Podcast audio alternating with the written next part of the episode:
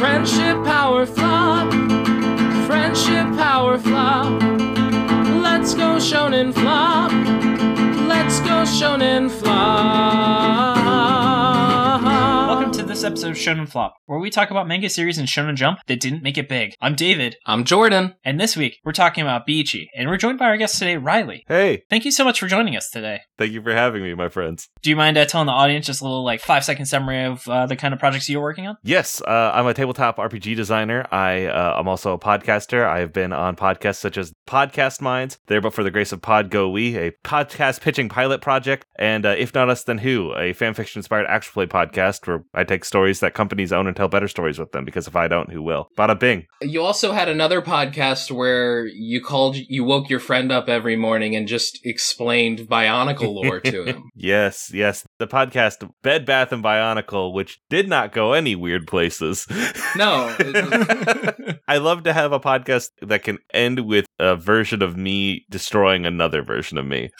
Weren't you in the Bionicle version of Hell at one point? It's weird. When Toa die, they go to the Red Star where they can be rebuilt and sent back to Mata Nui. It's a whole thing. It is a whole thing. I'm really waiting for the revival where you go Bed Bath, because I know it's always Bed Bath and something with a B. Mm-hmm, so mm-hmm. Bed Bath and Beyonce is really the one I'm really excited about. we floated so many ideas. Like the day we were like, I'm tired of talking about Beyblade. Can we do something else? We floated like eight different B ones, and like some ones that didn't make it through were Bed Bath and Ballroom Blitz, Bed Bath and Battletech.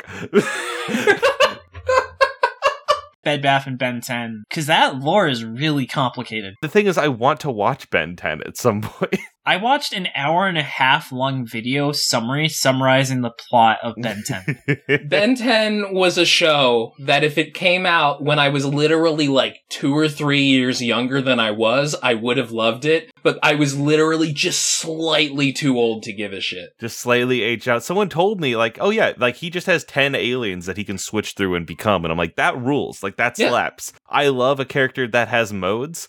And so you giving me a, a small boy that has modes. That shit rule. and then, speaking though of a manga about a character that can switch into different modes, let's get into the manga details.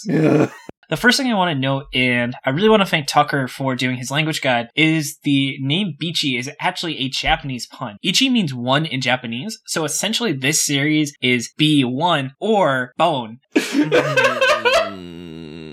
is actually a little bit more clever than I would have expected from this series. It's bone, bone one, bone, bone two. Exactly. Bone first. B.O. This series stinks. It's fucking sense. Uh, There's a Boruto joke in here somewhere, and I'm trying to unearth it, and I can't. The B in Biichi stands for Boruto. It'd be better. Yeah, it would be. We 100% picked this series because it starts with the letter B. So I hope this is considered part of the expanded Bed Bath, and this is the honorary Bed Bath and Biichi episode yeah. that you never knew you needed to make until now. I would rather go back to the Red Star. I swear to God.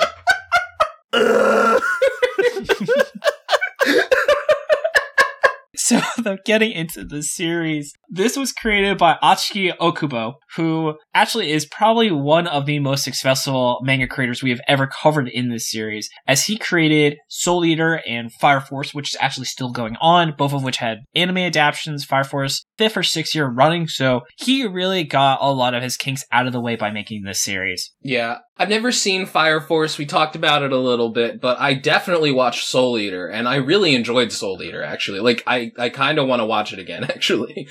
I actually don't think besides Hunter Hunter, there's been an instance where a series made a series that was very successful and then made one that was even more successful. Because, like, we saw with Samurai 8, lightning doesn't always strike twice, where the dude who made Naruto, just he got like 30 chapters, which was probably 10 more than he would have gotten under normal circumstances. So it's not a given that you're going to make two popular mangas in a row. Riley, you might want to read Samurai 8. This was my first manga I ever read, Oh. and so I gotta tell you, it's not started hot. I feel you. The 8 kind of looks like a B, so B's a little too generous here, I would say, you know? the B manga. Anyway, though, to go back into it, something I want to say that's very interesting is this series released monthly, as was Soul Eater, but apparently Okubo said, I wanted to go weekly because he was like, I was fucking around too much on a monthly series, so weekly makes me actually have to focus, which is interesting that he's like the only person that ever went from monthly to weekly on purpose. Yeah, and you know what, David? He's right. He was fucking around too much on a monthly manga. This lasted for two years? When Kyle Higgins wrote Nightwing in Chicago, that lasted a year and that shit ruled and then they cut it. This guy got two years? Riley, do you know who put this manga out, by the way? I have no idea. Please inform me. Square Enix. Why? Why? Mechanically, these characters could show up in Kingdom Hearts. Yeah, yeah, uh huh. You're right. And you know what? They look like they could too. So this was monthly. It ran for two years. It was 20 chapters over four volumes. But to note, as is usual for monthly series, these chapters are about two and a half times the length. So each chapter was more like 40 to 50 pages instead of the 15 to 20 you would see of, say, something from Shonen Jump. So even though we went into this thinking, oh, it's a short manga, it's 20 chapters, it was really actually a 40 chapter manga, just based on length. And we had no fucking idea until we started reading. Riley, I am sorry. It is fine. I cracked this open at work. I messaged my wife and I was like, honey, I don't want to read this. I don't want to do this. I just powered through for my dear friends. Power Rangers Shattered Grid is 25 uh, issues. So you can do a story in that little section. You can do a great story in arguably two chapters or even one. This manga fails to do it in essentially 40 chapters. Uh huh. Speaking though of the plot of the series, though, why don't we get into the plot summary where Jordan has, as always, has to bite the bullet and naturally list out what the fuck happened in this series. Oh my fucking god, alright. In the far off uh, future, I have no clue what the fuck happens. no, I'm just kidding. Okay. In the far off city of Tokyo, Japan, because this isn't Tokyo, this isn't Tokyo, Japan. This is Tokyo, Japan, a different place from Tokyo, Japan. There's a young girl named Mana who knows karate and runs into this weird sweet dork named Shotaro who loves a superhero named Charisma Justice. So backing up a bit, did you know that humans can only use 10% of their brain power? Well, Shotaro is a Dokeshi, a mutant who can use 50% of his brain power to get magical abilities so long as he satisfies a condition. Can I make a note here? Is this permitted? Sure. I've read this first page, and my note on my own page here is, uh, oh, it's just a specialist version of Limitless, the Bradley Cooper movie, but with Kurapika's Nen from Hunter Hunter. I was thinking about the Scarlett Johansson documentary about this topic, Lucy. yes, uh, yes, exactly. Yeah. They just do that and tie it with the you have to do one condition or else it it breaks bad. The shadow of Hunter Hunter looms heavily over this, and I do I would love to talk about this, but I have to get through this dumbass plot first. So, Shotaro's power is that by biting the bone of an animal, he can gain that animal's power with the condition that he must do one good deed every day, or else he'll lose something important to him. And Shotaro assumes that that something is his friendship with Emine, another Dokeshi who can use blood powers that require him to, get this, do one bad deed every day. Shotaro is looking for Emine, who he hasn't seen in some time. Some other Dokeshi shapeshift into the town governor and Charisma Justice to trick people, but thankfully Shotaro and Mana beat them up. Don't worry about that though, because there's a cool science guy named Yohei who's on the run in a car chase from a Dokeshi that attacks with farts. Yohei is also a hacker. And then because of coincidences, Shotaro winds up helping Yohei defeat the fart man, and Yohei explains to us, the reader, that there is a place called the Happy Factory that's secretly the Fear Factory, where Yohei helped build the Fear Robot, which is like Metal Gear but stupid. In fact, Yohei realized it was dumb, so he sabotaged it, but then a totally sick, twisted dude named Nofix, known as the King of Spin, killed Yohei's friends like a jerk. And even though Yohei thought he killed him, it turns out he didn't. Yohei, Shotaro, and Mana then go to Silent Hill, and uh, they, they really do go to Silent Hill to look for Emine for kind of no reason. And then a bunch of boring stuff happens that doesn't matter for like half the manga, including a kappa named Tool,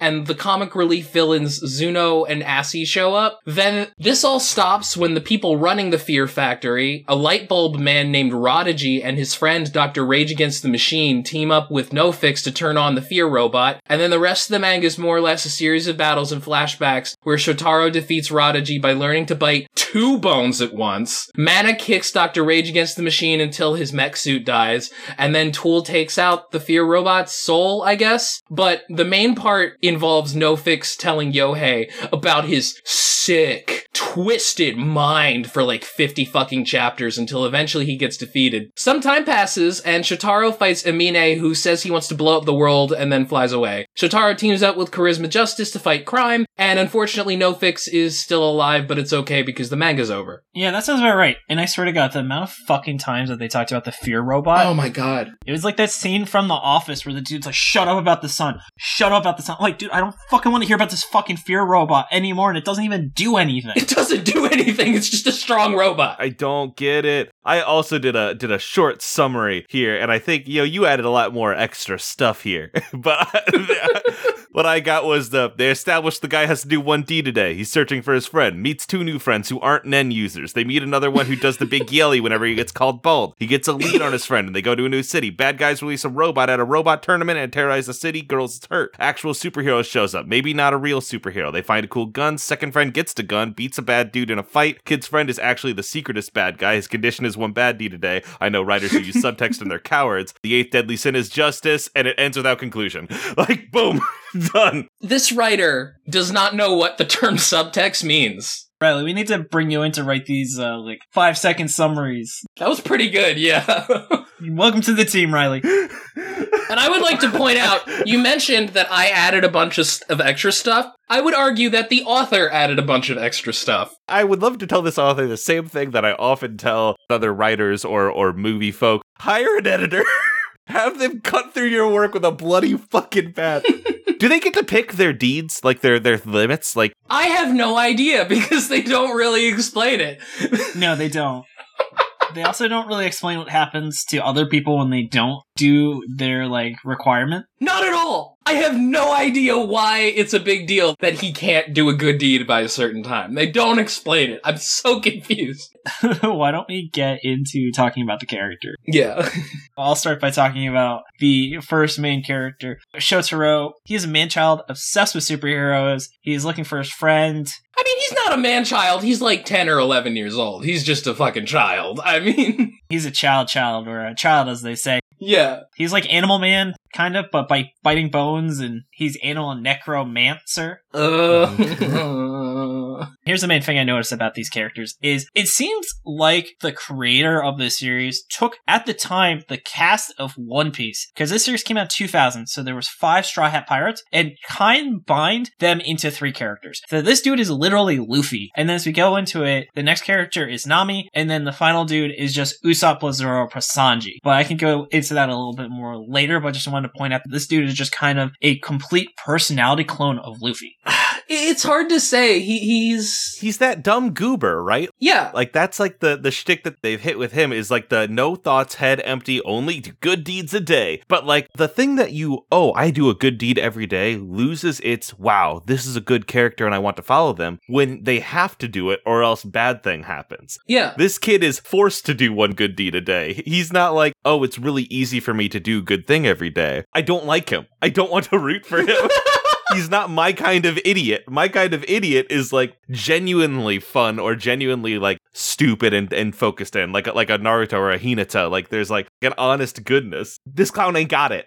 I would say less so than Luffy. He is more of a, an attempt to clone Gon from Hunter x Hunter. Hmm. All right. I I feel like the author of this manga has like every volume of Hunter Hunter like in his bookshelf behind him when he's writing this. It- like he doesn't know why it's good, but he knows it's good. Okay, that's fair. Yeah. Jordan, would you like to take it to the next main character, Mana? It's hard really hard to explain her character in addition to most of the other characters, partly because she's just so generic. She shows up, she's riding like a Vespa and she's searching for commendations. mm-hmm. which is a very nebulous idea. It seems like she's just looking for trophies, or awards, like just random trophies, anything. Is it like a Cub Scout badge kind of thing? Like I couldn't understand what her what this shtick was. So here's what I think the motivation was basically. She grew up in a karate family, as happens a lot of the time in anime. You know, like you're the kid uh, of a family and your dad runs a dojo, but he hates you because you're weak. You know, it's like anime stuff. And now she feels really bad about herself and wants people to tell her she's good by giving her awards. That's generally the summary of her character arc, as far as I could tell. Yep. And she did that by getting really good at martial arts so she can be like, see, look, dad, I'm not weak. You love me now?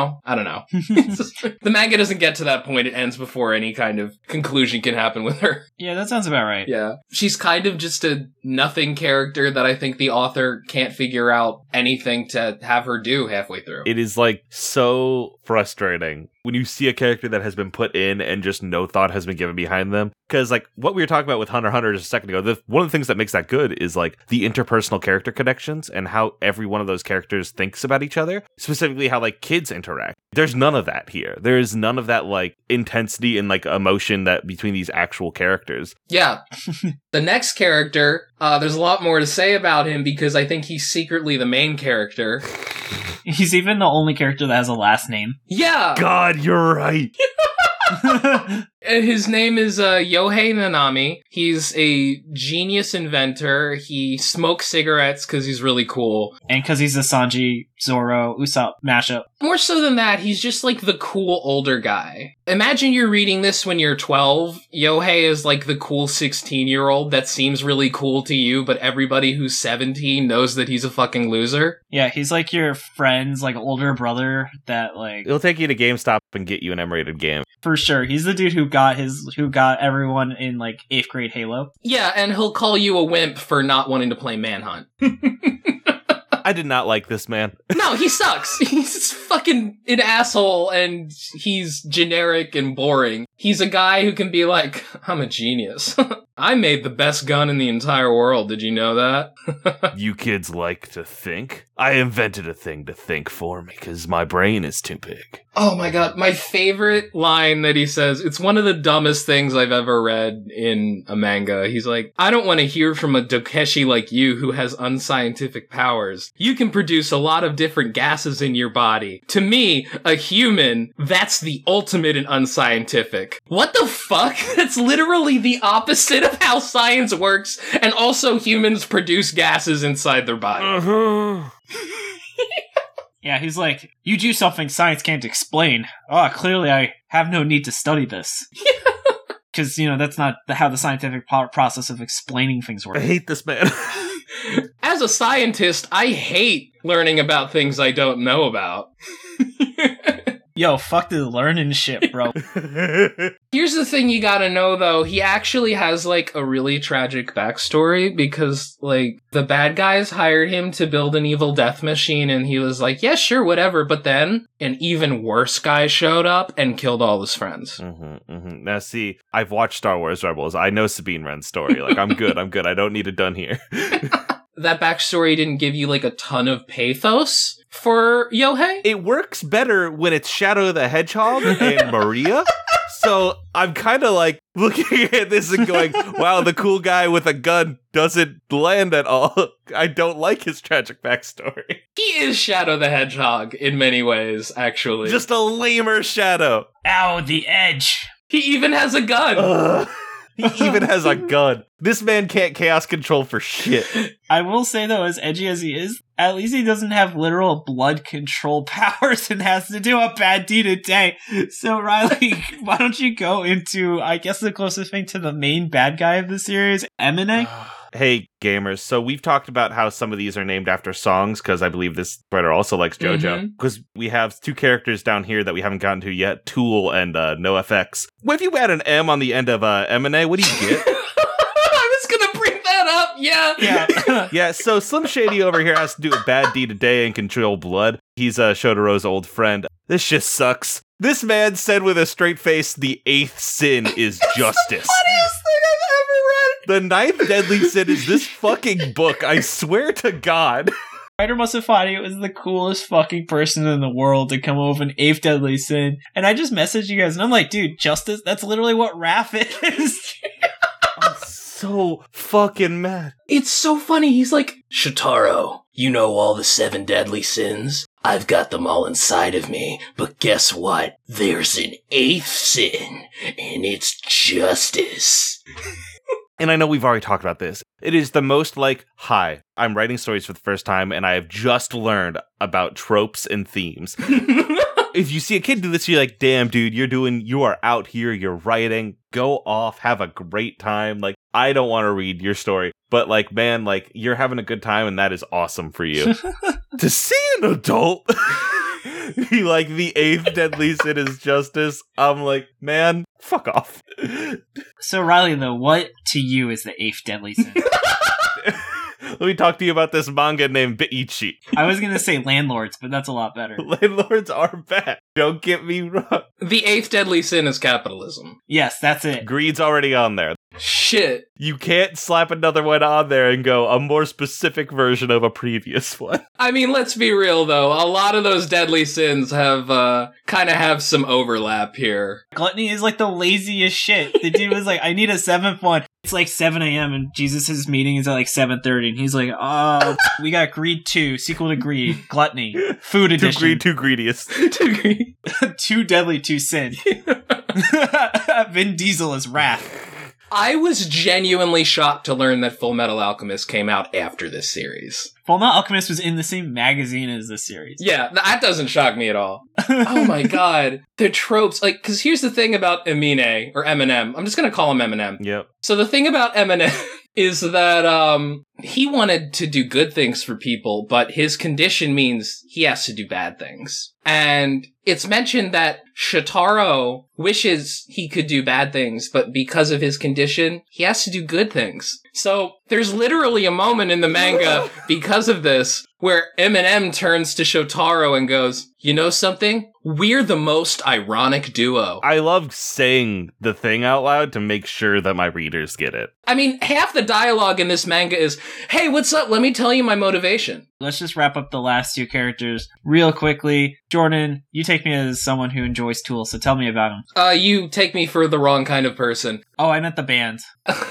That's what I meant. Tool is a kappa, and he's bald because I guess he's a kappa, and if you say that he's bald, he gets really upset. But the thing about him that makes no sense, and they bring up a couple times, and you don't really understand until it happens once, and is very confusing, is that he can talk to inanimate objects? Yep. He can talk to the souls within like a glass of water or something. And they use this to take out the soul from the fear robot. And I guess that means the fear robot doesn't work anymore. So you could say the fear robot becomes an inanimate object. I suppose, but like he can talk to inanimate objects. So does that mean that he can't talk to this inanimate object anymore? What are the implications of this in its entirety? Does a toilet have a soul? Is it stoked to be a toilet? Oh, God.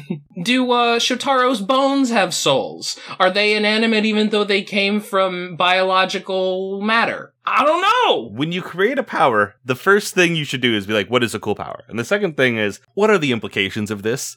and am I ready to answer that? Right, because through the implications, that's where the cool stuff happens. There's a lot of cool Mhm. potential implications here the author never goes into, but we'll talk about that later, because I have to get into this sick, fucked up dude who's just like, you want to hear something crazy, guys? This guy, No Fix, he likes killing. And there's no fix for that. And he's like the king of spin, which I suppose means he can control spinning of objects, I guess. But really what he is is he's a character who whenever he's on screen, he's basically just like, "Hey yo hey, I think killing is cool. Isn't it cool? Aren't I like super twisted and like kind of like the Joker if you think about it?" they also use, like, angel imagery because it's ironic that he looks like an angel, but he's actually a demon. Is actually bad. Guys, what if like there's an angel who's like evil? Wouldn't that be like crazy? I breathe in deeply. I breathe out. Calm. You breathe in deeply and breathe out like the fart guy? Just like the fart guy. Manga's a fart guy.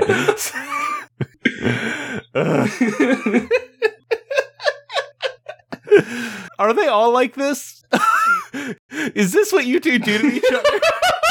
You know what, Riley? Sometimes they're genuinely worse than this. We definitely are very excited about this next part. So, Riley, why don't you get us started with why you think this series was just a complete fucking garbage fire? Like we mentioned in passing before, it is the motions of things that are good without any of the like mechanics behind it. There is nothing actually moving the machine forward like there is in another story. It is simply just the cool beats or the cool things from those things. And that leaves it hollow. It lacks an understanding of themes and it lacks an understanding of pacing and it, it's just like empty calories and it is so fucking frustrating Yeah, the thing is, I had to like kind of reread this as fast as I could just to do that plot summary. So the first time I read this, there's all this comic relief that actually works sometimes. Like there's a couple moments that I laughed about, but on my second reading, I realized that those comic relief things, the manga tries to do it so much that it doesn't instead focus that time on the plot. Then when they jump back to the plot, you were just showing me some dumb joke about Shotaro climbing into a frog's ass. And like now there's some actually plot relevant thing. I have no clue what you're talking about. I was thinking about something totally unrelated. I just can't follow what's happening at all. This series just like there's so much bullshit that just doesn't matter in this series, and also the entire universe of the series is inconsistent. Like, how do you have it where it's like an X Men style ripoff where a group of people just have powers, but then you introduce non humans that have like weird powers, which completely deludes your entire message. Yep. Jordan skipped over it, but there are legitimate ogre people. Right! There are kappas. There are other supernatural elements. And like that's a big criticism people have with the X-Men being in the Marvel universe. Why is it the X-Men are like hated on, but no one gives a shit about the fact that there's just straight up aliens? hmm yeah, that's true. The other common criticism about X-Men that this manga just falls like face first into. So in real life, discrimination is very bad. But the thing about X-Men is that people who are different races than you cannot shoot laser beams out of their eyes and kill you. Yeah. X-Men can. So it's a little bit of a different dynamic. And this manga falls face first into that because the Dokeshi, first of all, I don't think this is a manga about how Dokeshi are discriminated against. This is a manga about how Dokeshi are evil except for the good one, Shotaro.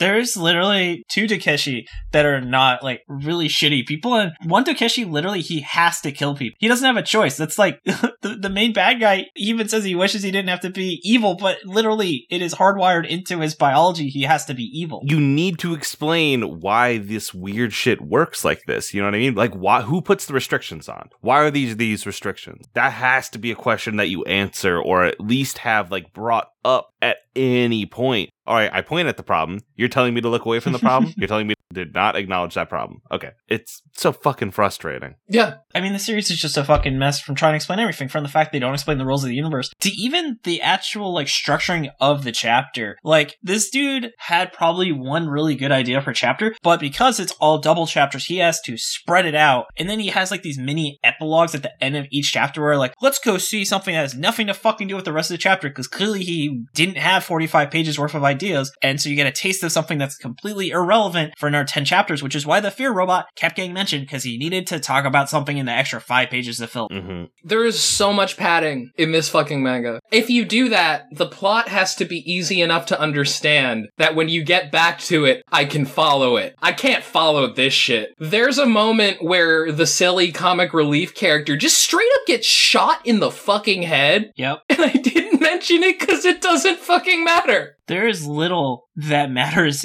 in this series. The Fear Robot plot had zero impact on the character's main goal to reenact with his friend. You could literally read the first chapter and the last chapter, and I don't think you would especially have missed anything. Can I be honest with y'all for a moment? Yes. I want to start off by saying I, I, I respect you both a lot. I only read the first chapter of every volume and the final one. I read five chapters of this. I was going to try to hold that to my chest because I was like, I feel like I'm doing them a disservice. But since you brought it up, that's exactly what I did. And I missed nothing. Riley, there is nothing that you've said that made me think you clearly read less than we did.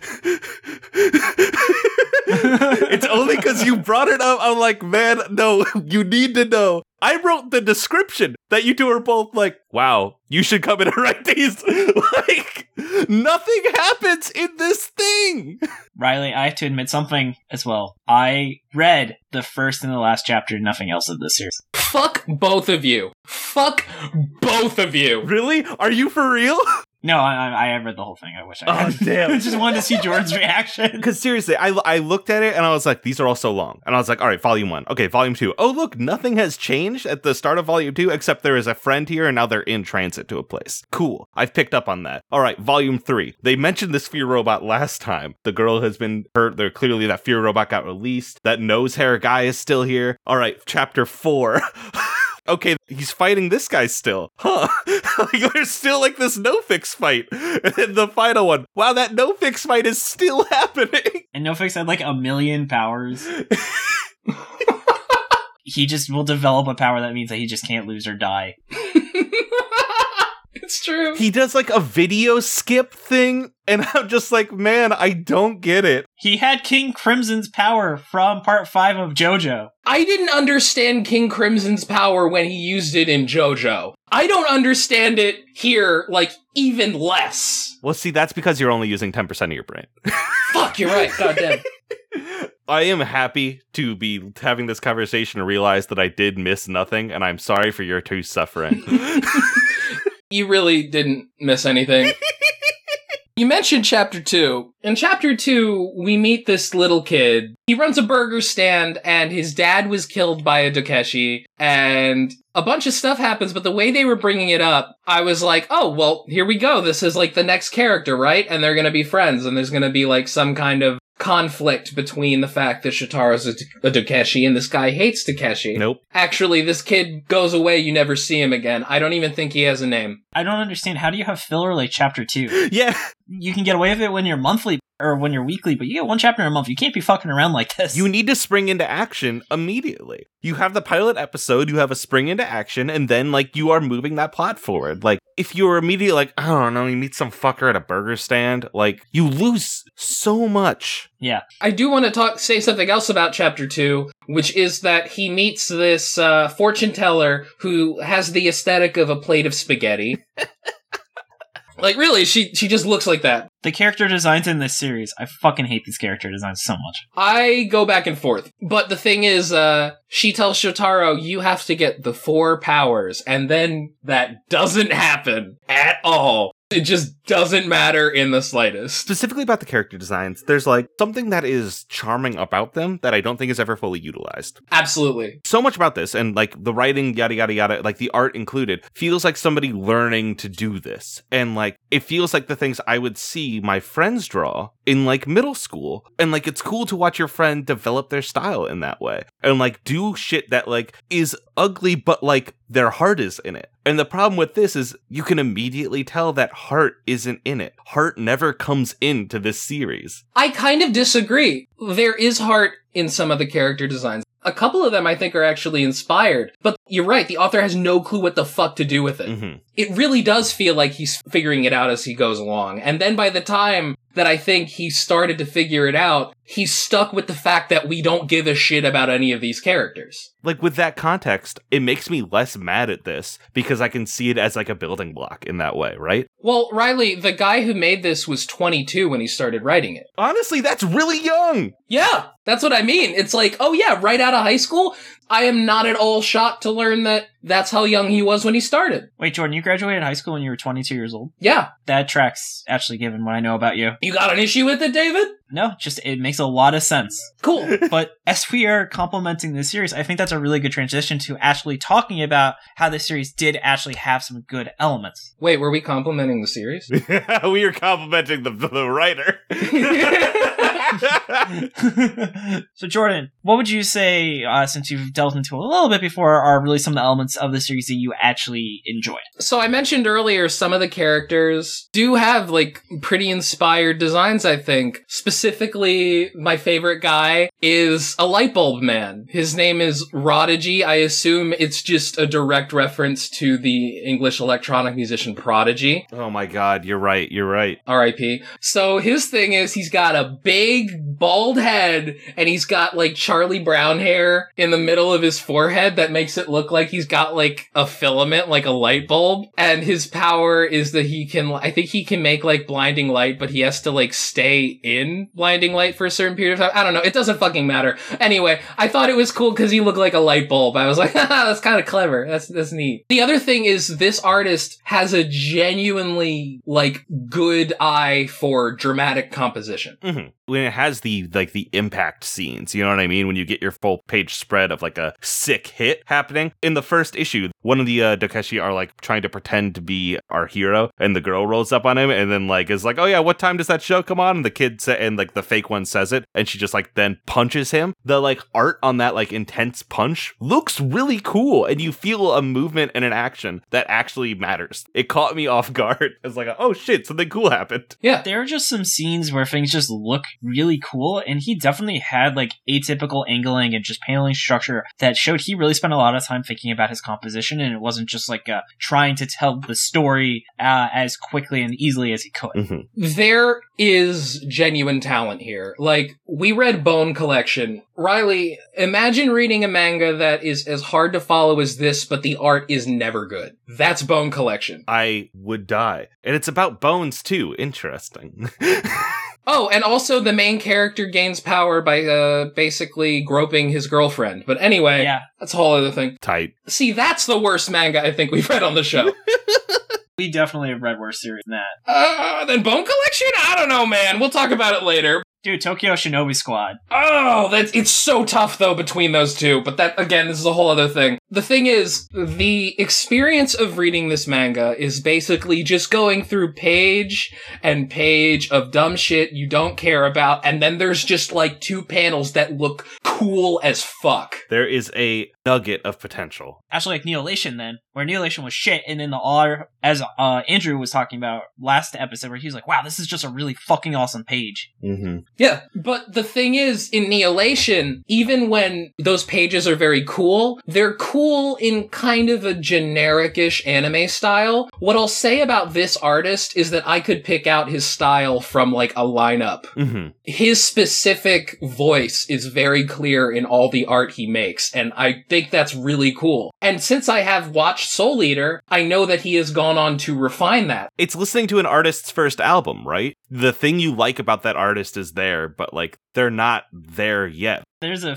copy pasta from like the fit part of 4chan where this dude was like watching this dude like start his porno career and how he noticed like over two or three years the guy got into like really good shape and how proud he was of this like porn actor. it's just the same energy.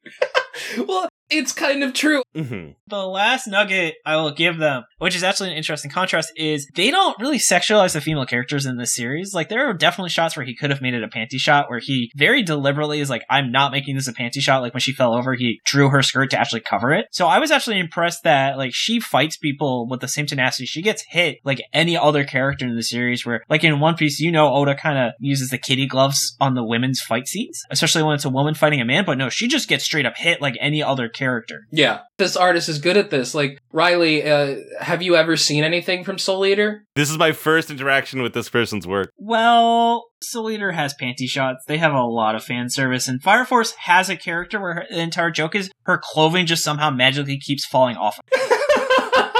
well, never mind. I'm looking at gifs of uh, Soul Eater and Fire Force right now, and like I can see what you mean, where it's like his visual style really like comes together as far as like how they look. The way this guy draws like mouths and facial expressions is really cool. It is again ugly in a way that I like. It's stylistic, but it's a consistent style, and he uses it effectively. ugly is the wrong word, but like I'm trying to find the right word to describe like this kind of like brashness that comes from like seeing the shit my friends would draw in middle school. You know what I mean? And they put on the front of their like albums and shit. It is like rough. It has so much personality and like to see that kind of like solidified rules. There is absolutely a subtle transition. Like the art, if you go back to that, like the line work is uh is shakier. A lot of stuff is worse in like the first chapter than the last chapter, at least visually. And the fact that this ran for two years makes so much sense because there's like a big difference between a 22 year old artist drawing something and a 24 year old artist drawing something.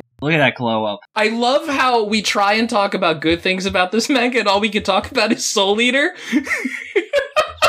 I mean, that is a happy story of saying it's you don't have to read this terrible series because you can read good things he made. it's like say something good about this manga. Uh, It let him feed himself until he made Soul Eater. yeah, exactly. This is like a job application. I feel like. Yeah, this was his internship. So though, I think this is a good transition point into going into what could have happened, uh, since we're already getting into talking about what the potential of this writer and that we've actually already seen in his other works. I think the Um, sorry, sorry, sorry, sorry, sorry. I forgot. I'm on a different. I'm on the final verdict, not this one. it's all good. No, Riley, you have to wait to tell us if you like the manga or not. Spoilers for our listeners. They're gonna be like you and they're gonna only listen to the first minute of every 10 minutes. the the first every section, they'll get the first little chunk, and then they'll jump to the end. If you're ready for an editing job, if you want to make that a possible way to listen to this episode, that would be hilarious. yeah, it's shown in flop, but every time we mention Soul Eater or Fire Force, it gets faster.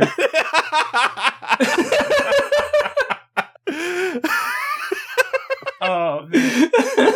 Uh, that'd actually be great. But the thing that really struck to me as an element that I think had a lot of potential was the whole main character has to do good, villain has to do evil. And I know they kind of were like, oh, we're the good guy and the bad guy, but I think they should have just gone full throttle and been like, what if the main character has to do evil, but he's a good guy? So how does he balance that? And there's an element of, you know, like really giving an excuse to look into gray morality. Are there loopholes? You know, maybe he's greedy and he goes shoplifting and that's his thing Mhm. you know, and that would have been interesting to be like, this is a great person, but he has to act like a piece of shit every single day. And so that really leads to a much more morally great character rather than the good guy acting like a good guy, the bad guy acting like a bad guy, even though they say, oh, they don't want to, which is obviously there's nothing about the actual creation of the series that shows that, that those characters are acting against their nature, except just saying that it's against their nature. yeah. it's that specifically like it's saying oh there's a good guy who wants to do bad and there's a bad guy who wants to do good like that like implies that there isn't a moral gray because there's somebody there's like an overseer of Dokeshi shit you know what i mean and there's not. We know that there's not because we didn't see any of it in here. So like what i need to know is like does it have to be unilaterally bad? Does it have to be like leftist bad? Like can we like do bad things to rich people and like then we're good? Yeah. because that's an interesting thing. I need to do a bad thing a day, but I just do bad things to bad people, so it does a net good. Like that rules. Well, Riley, that is what happens. Because the thing that happens is, um, Shotaro, he'll beat up a guy and be like, "You're my good deed of the day." So the bad guy could do the same thing. Yeah, right? I also love how um when Shotaro does his good deed for the day, it's like, okay, just do one thing. But when the bad guy does it, it's like, no, okay, start the clock. I have 30 minutes to do uh, a bunch of bad things and I have to keep doing this for half an hour. Well, That guy could just log onto YouTube, leave some some mean comments on a low view video, and that boom, that's my bad deed of the day. You don't have to be the end of the world, motherfucker. How much better would it be if instead of just killing people, it was just like he had to be a jerk for like 30 minutes? One bad deed, just one. Ah, a single. Volume two, chapter one, where like our hero like is running around going like, "Does anyone need a good deed done? Does anyone need a good deed done?" Literally show up, be like, "Hey, here's ten bucks. Boom, good deed. Yeah. you did it." So to compare the two things, when Shotaro has to do a good deed, he rescues a girl's balloon, which has a face on it that was really funny. That was weird. So he just saves the little girl's balloon and gives it back to her. When Emine does a bad deed, he kills five people. yep. You know? Like, I wouldn't even have as big of an issue with it if all I needed was just something to go, yeah, well, the worse the deed is, the stronger you get. Or the better the deed is, the weaker you get. But they also don't tie the deeds to the actual powers. They just say something vaguely bad will happen to you. They literally never show it. And How did they not show it? How did they not show it? It would have been cool if he was like running out of time and he starts losing his memories of his friend. Uh huh. Yeah. But like also like him losing memories of his friend is not that bad a cost versus the evil acts his friend has to do. I would gladly give away my childhood memories if I didn't have to literally kill someone every day. And so we have to assume that that's not actually what would happen. The way I thought of it was like, I don't know how many, if y'all fuck with His Dark Materials, like the book series. Uh, I've heard of it, but I've never read it. I saw the Golden Compass. A, both watch, go, go watch the HBO Max uh, series because it's fucking fantastic. But there's this thing called a specter. When you turn 18, it'll come find you and take away everything you love and ma- makes you human until you're just a shell of a person walking around. It's a children's book. I read this in second grade. It had no effect on me growing up. Hmm. I figured that's what was going to happen is like if you don't do your thing, you lose the magic to do these things, right? You lose that ability and you lose what makes you you. You just kind of like become a cog in the machine. You're just like working again cuz like it's a metaphor for like the like the energy that you have, you know what I mean, growing up that that want to do more. And like I thought that's what it was going to be. It never comes up. Doesn't matter. Cool. All right. Whatever. It would also be interesting if it was tied to the power because then that would mean that Shotaro is somebody who doesn't just do something because he has to, he does something because he wants to have this power, which immediately adds like an extra dimension to his character as somebody who's like a little bit, at least in that regard, a little bit selfish, like as in he has his own personal desires. Yeah. any sort of complication, any sort of gray area, anything past the base level of themes would have really helped this book. Yeah, because the thing is, like, the author realizes this, that you should have gray characters, which is why he has Shotaro say, Oh, I don't like doing good things, but I have to do good things for these people, even though they're racist to me. But, like, the actual process of reading this manga is just reading a bunch of dumb gags that don't tie into that at all. Yeah. It's so stupid. It's so dumb.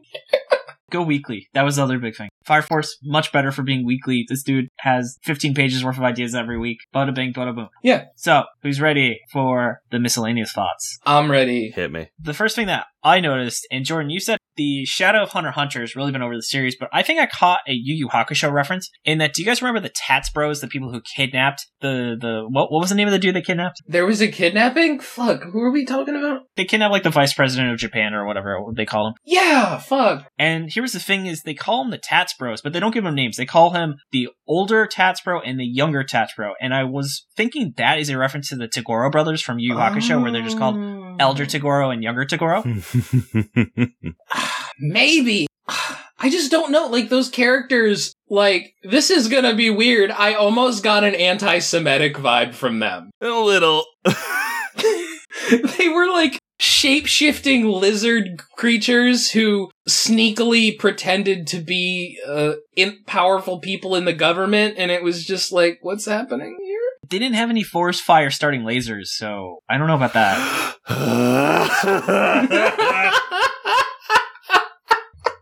hell world, hell world. oh, nothing can be hor- more horrifying than the world that we live in. It's so terrible. The other thing I-, I wanted to talk about was just the sheer bizarre song references and the way they do it. Like, we didn't mention it. There's a character in this named Lynn Kinpar. I thought for sure you were gonna say Lin-Manuel Miranda, and I was going to have to hang up the phone. I thought for certain that you were gonna say, and there was No? a man in here named Alexander Hamilton, and I was gonna fucking scream. Lin-Manuel Miranda was born in 2008. So,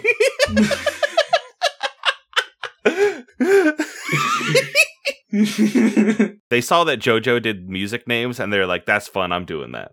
literally, literally, that's exactly what happened, I think. The bad guys went from Happy Factory to Fear Factory, which meant that I listened to Fear Factory while I was reading this.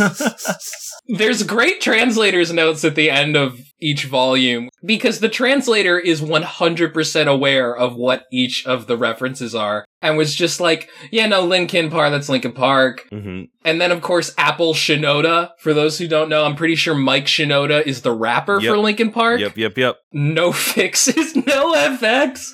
What that was the dumbest one. Again, I can see me in middle school writing this story and going, I'm gonna name the characters after my favorite bands. And what am I listening to in middle school, you ask? Eminem, No Effects, and Tool? Yeah, that sounds about right. This is absolutely written by somebody who less than four years ago was in high school. Well, some well some of us graduated high school in our twenties, please. Well, excuse me, I can talk about myself that way, thank you. I don't know what else there is to say because it was bad. oh man, why don't we move into our final verdict? So Riley, I think you've really been hinting about your feelings on the episode so far. So why don't you give us your six word summary? I had one six word summary that I was sure that I came into this episode with, which is Hunter Hunter, but it sucks shit. I realized, like, as we're doing this conversation, it really made me think about this differently. I think that, like, my six word summary is like a foundational text for Okubo's future. Yeah. I think that is much more interesting and a much more charitable read of this whole story. Mm-hmm. That's kind of more or less how I think about it. But, uh, yeah, certified flat, read Hunter Hunter. Go watch the new Hunter Hunter series. It fucking rules. Hunter Hunter is so fucking good, man. Oh my god. I'm 100% with you, Hunter Hunter, rad as shit. Jordan, how about you? What's your six word summary? And then how would you rate the series, flop or not? Welcome to my twisted MySpace page. Is this a flop or not? This is a flop. The only reason. Not a certified flop? No, because I've read far worse. Like, there's stuff here that I saw and I was like, okay, hey, that's kind of neat. That's kind of cool. It's laid out very poorly, but there is somewhat value to reading through this just to see the art. I wouldn't recommend reading the whole thing, like in one go or anything like that, but if you just want to skim through it and look at some of the art, at least there's some kind of value here. Riley, I understand where you're coming from. Oh my god, I just fucking hated Bone Collection so much. You have more experience and knowledge than me on reading these shonen flops as they are, and so I trust your read on it more. It is only a certified flop for me because A, I don't have other references for bad manga, and B, I don't have other references for this guy's work, you know what I mean? Yeah. For reference, I usually don't give something certified flop unless it's like offensively bad. This is just kind of bad. Boring is the worst thing you can be for me. That's totally understandable. But anyway, what I'm going to actually recommend, I'm going to recommend a weird ass thing that this reminded me of, but that going back to was kind of delightful. There is a series of Newgrounds animations from the early 2000s by this guy named Vinny Veritas, and I found them on YouTube. And they're also like a similar time capsule that this is, except that each one is like two minutes long. So it's like you're not sitting here reading through a long ass manga just desperately trying to like drag yourself over it. It's just like, oh, that's kind of neat little music video. Okay. That's pretty cool. And then for me, I had two where I had one that I wrote down that I was like, oh, this is great. And then I read it and I was like, it doesn't make sense, but I'm going to say it anyway. A shitty X-Man plays the xylobone. and then my other one was a 2000 Deviant Art anime time capsule. yeah. Yep, yep, yep. You guys are like, yeah, it's not funny, but it's accurate. You're right. Yeah. Which is why I'm glad I brought two. And then I actually consider this one a certified flop. This was painful to read. So when I read these series, there's usually a metric of how long until I'm just reading it because of the show, where I would have naturally dropped it if like I was checking it out. And I don't think there's been a series where I would have dropped it faster than this. Where on maybe the second chapter, I was like, I hate this. I've gotten everything I need out of it. I need to read it for the show because I didn't do Riley's 400 IQ technique of skipping chapters. Fucking galaxy brain Riley over here. I googled the Wikipedia page first. I like went to see if there was a like a, s- a spark notes or anything. oh yeah, I read the TV tropes page. Oh, I should have done that. That's what I do when I finish. and then I'm actually going to make a recommendation that I am surprised was not mentioned whatsoever. I'm going to say Bleach because Bleach is exactly what this series wanted to be. And just watch or read Bleach until the end of the Soul Society arc, or actually the arc after that one, and then you're good. That's all you need out of Bleach, but you're still in for a good time, and you'll really get that early 2000s anime uh, edgy vibe that this series relentlessly was trying to rip off. Actually, the name of the creator of Bleach is Kubo, so maybe they're related. Oh. Imagine if they were like together and like someone like tried to get their attention and they just got like really confused because you're like, oh, Kubo, and you're like, yes. now that we've talked about this series, let's get into talking about some things that you should be checking out. So let's go to shout out. So I want to start by giving props to Jordan for making the theme song that you heard at the start of this episode and the ending theme you also heard. We introduced it last episode and it's really awesome. So Jordan, I appreciate it, even if it took us like eight different drafts to get to the version we were happy with. Thanks. Thanks, David. Thank you. I also want to give props to Jennifer for the awesome cover art. You can find her online at Art by Toast, and Nigel for being our generous art benefactor. I like how Jordan was like, "Oh, he's our mysterious art benefactor," and I was like, "Yes, Nigel, the person we had on the show and we thank by name in every single episode." The shadowy art cabal hidden in plain sight. And then I also want to thank again Tucker for your pronunciation help. This was a strange episode, but I appreciate you also noticing the bone pun because I didn't notice. So that really added a lot to my reading experience because that was definitely one of the smarter things about the series. Yeah. And then I also want to give thanks to Miriam, Audie, and Nicole for really helping us a ton on social media. Nicole is a brand new friend of the show and she's going to be doing some awesome TikTok stuff. So keep an eye out for that. And then I think most importantly, I really want to thank you, Riley, for being on the show and where can they find what you've been working on? Thank you for having me. I really appreciated it. This was funner than reading the story. you can find me on Twitter at Rev Rybread. That's Rev like Reverend, Rybread like Rye Bread. You can find the games that I make at linksmithgames.com, my mother can go to hell.com, or revrybread.itch.io. Those will all take you to places to buy my games that I make, like Interstitial, If Not Us Then Who, Wishing Well, or Zombie Survivalist Second Edition. Isn't Interstitial like a, a Kingdom Hearts inspired RPG? Interstitial is a Kingdom Hearts inspired game where you can play canon characters from other properties. If you want to play hard mode, it's only Disney or Square Enix owned characters, but it, you, you can do whatever you want. I played John Cena in the Interstitial actual play that we did. And his name is John Cena. It's old man John Cena from a distant future where Vince McMahon has become a gas cloud and destroyed the world, and John had to come back to our time to try to stop it from happening. But yeah, uh, wait, wait, hold on, hold on. This is the kind of podcast that I should be pitching. Never Believe It, a Naruto D Watch podcast. We talk a lot about art this episode, and let me tell you, in Never Believe It, we are only watching the filler of Naruto. We watch no canon episodes. We uh, are building the story from that. And, you know, welcome to Otaran's Good Light. And we welcome you to kind of come in and learn from the Naru New Bible. And now, currently, to learn about being a good employee, which is what Naruto is about. See, David, here's the thing. I didn't want to bring this up when we were going to have Riley on. I think he's in a, I think he's in a cult. I think he's like kind of running like a cult kind of. So like, maybe I gotta like be careful here. Oh hell yeah! 810, uh, when we had Tim Batt from The Worst Idea of All Time on. Not a cult. yeah, specifically not a cult. But anyway, I wanted to thank David. I want to thank David a lot. David does a lot for the editing and it's hard work and he does a good job. So thank you, David. Uh, well, thank you, Jordan. I really appreciate it. It's a rarity where you do this without me reminding you to thank me.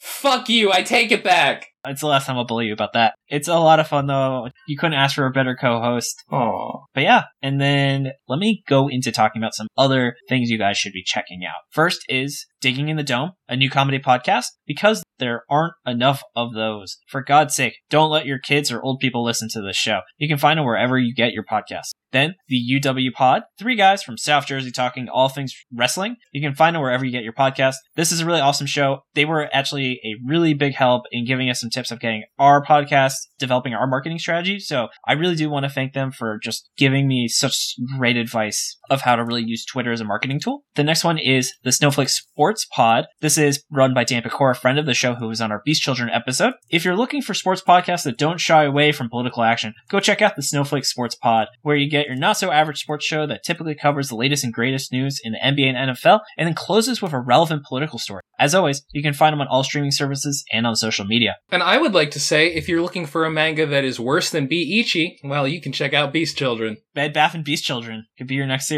Yeah, absolutely. I want to die. And then next, I want to give a shout out to the Game for a Movie podcast. It's a movie based podcast of four friends. They compete in competitions, and the loser has to see a terrible movie, speaking of the worst idea of all time, full of good and bad movie reviews. And then finally, I just want to wrap things up by playing a trailer. He's probably one of the biggest, considerate, open-hearted people that I knew. But you know, honestly, he had uh, an addiction too, right? Did the writing, we can talk. There's a possibility here that there were childhood traumas. We're trying to turn every stone to, to find evidence. This is Genevieve Germain, host of True Crime Real Time. Join me on a bi weekly dive into the lives of the missing and murdered, available wherever you listen to your podcasts. You'll never know who else you'll meet along the way. Thanks everyone for joining us. You can find Shonen Flop on Facebook and Twitter at Shonen Flopcast and our website shonenflop.com. We're also on Spotify, iTunes, or wherever else you get your podcast. This has been David, this has been Jordan. And this has been Riley. And you've been listening to Shonen Flop. Keep on flopping, floppers.